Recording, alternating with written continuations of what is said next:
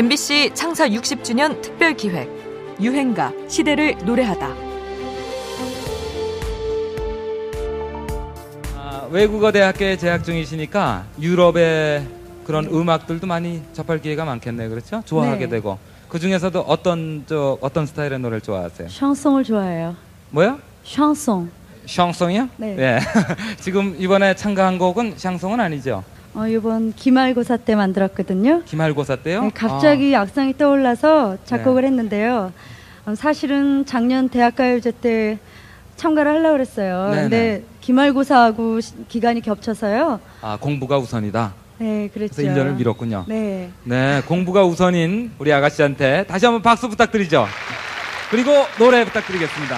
참가번호 5번 한국외국어대학 권진원이 들려줄 노래는 자작곡 지난 여름밤의 이야기 1985년 제6회 강변가요제 권진원의 목소리입니다.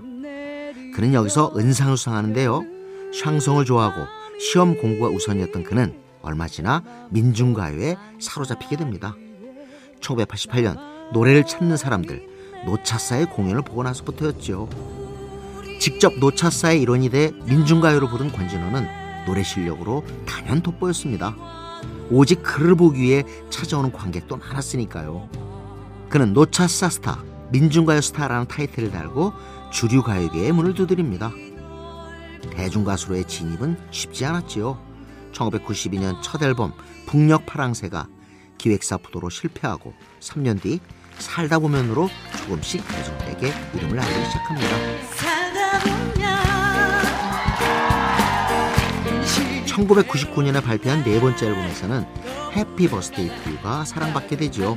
그래서 사실 이제 발표했는데요. 네. 어, 타이틀이 Difference예요. 음. 그래서 좀 많이 달라졌어요. 그렇다고 뭐 확 이렇게 180도로 달라진 건 아니고 예전의 음악에서 발전을 해 와서 네. 이제 좀 더 완성됐다고 할까요? 그런 의미 또 요즘에 나오는 그 가요 음악들하고 좀 차이가 있다 해서 Difference라고 이름 붙였고요. 네. 여러분들 들으시면은 에, 이 Happy Birthday to You가 축하할 노래도 요즘에 별로 없는 것 같아요. 예, 그래서 이 노래를 열심히 부르고 있습니다. 당시 앨범 타이틀 Difference처럼 남들과는 좀 다른 행보를 보였던 권진원. 빼어난 가창력과 작곡 실력으로 민중가요와 대중가요를 두루거친 그가 우리 삶을 따뜻하게 응원해주는 곡이죠. 권진원의 유행가입니다. 해피 버스데이 투유.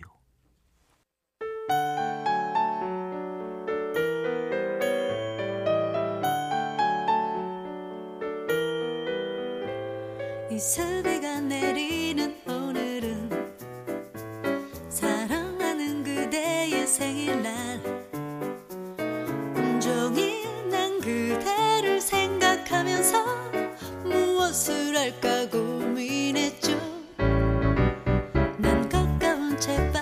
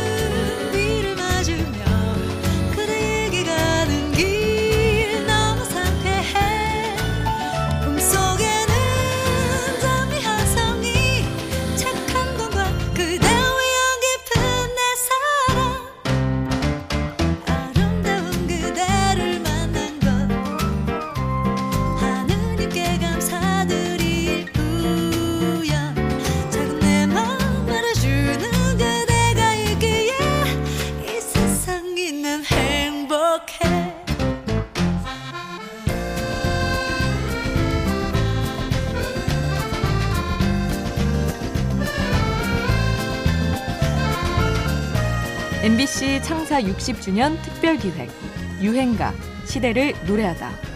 지금까지 음악평론가 임진모였습니다.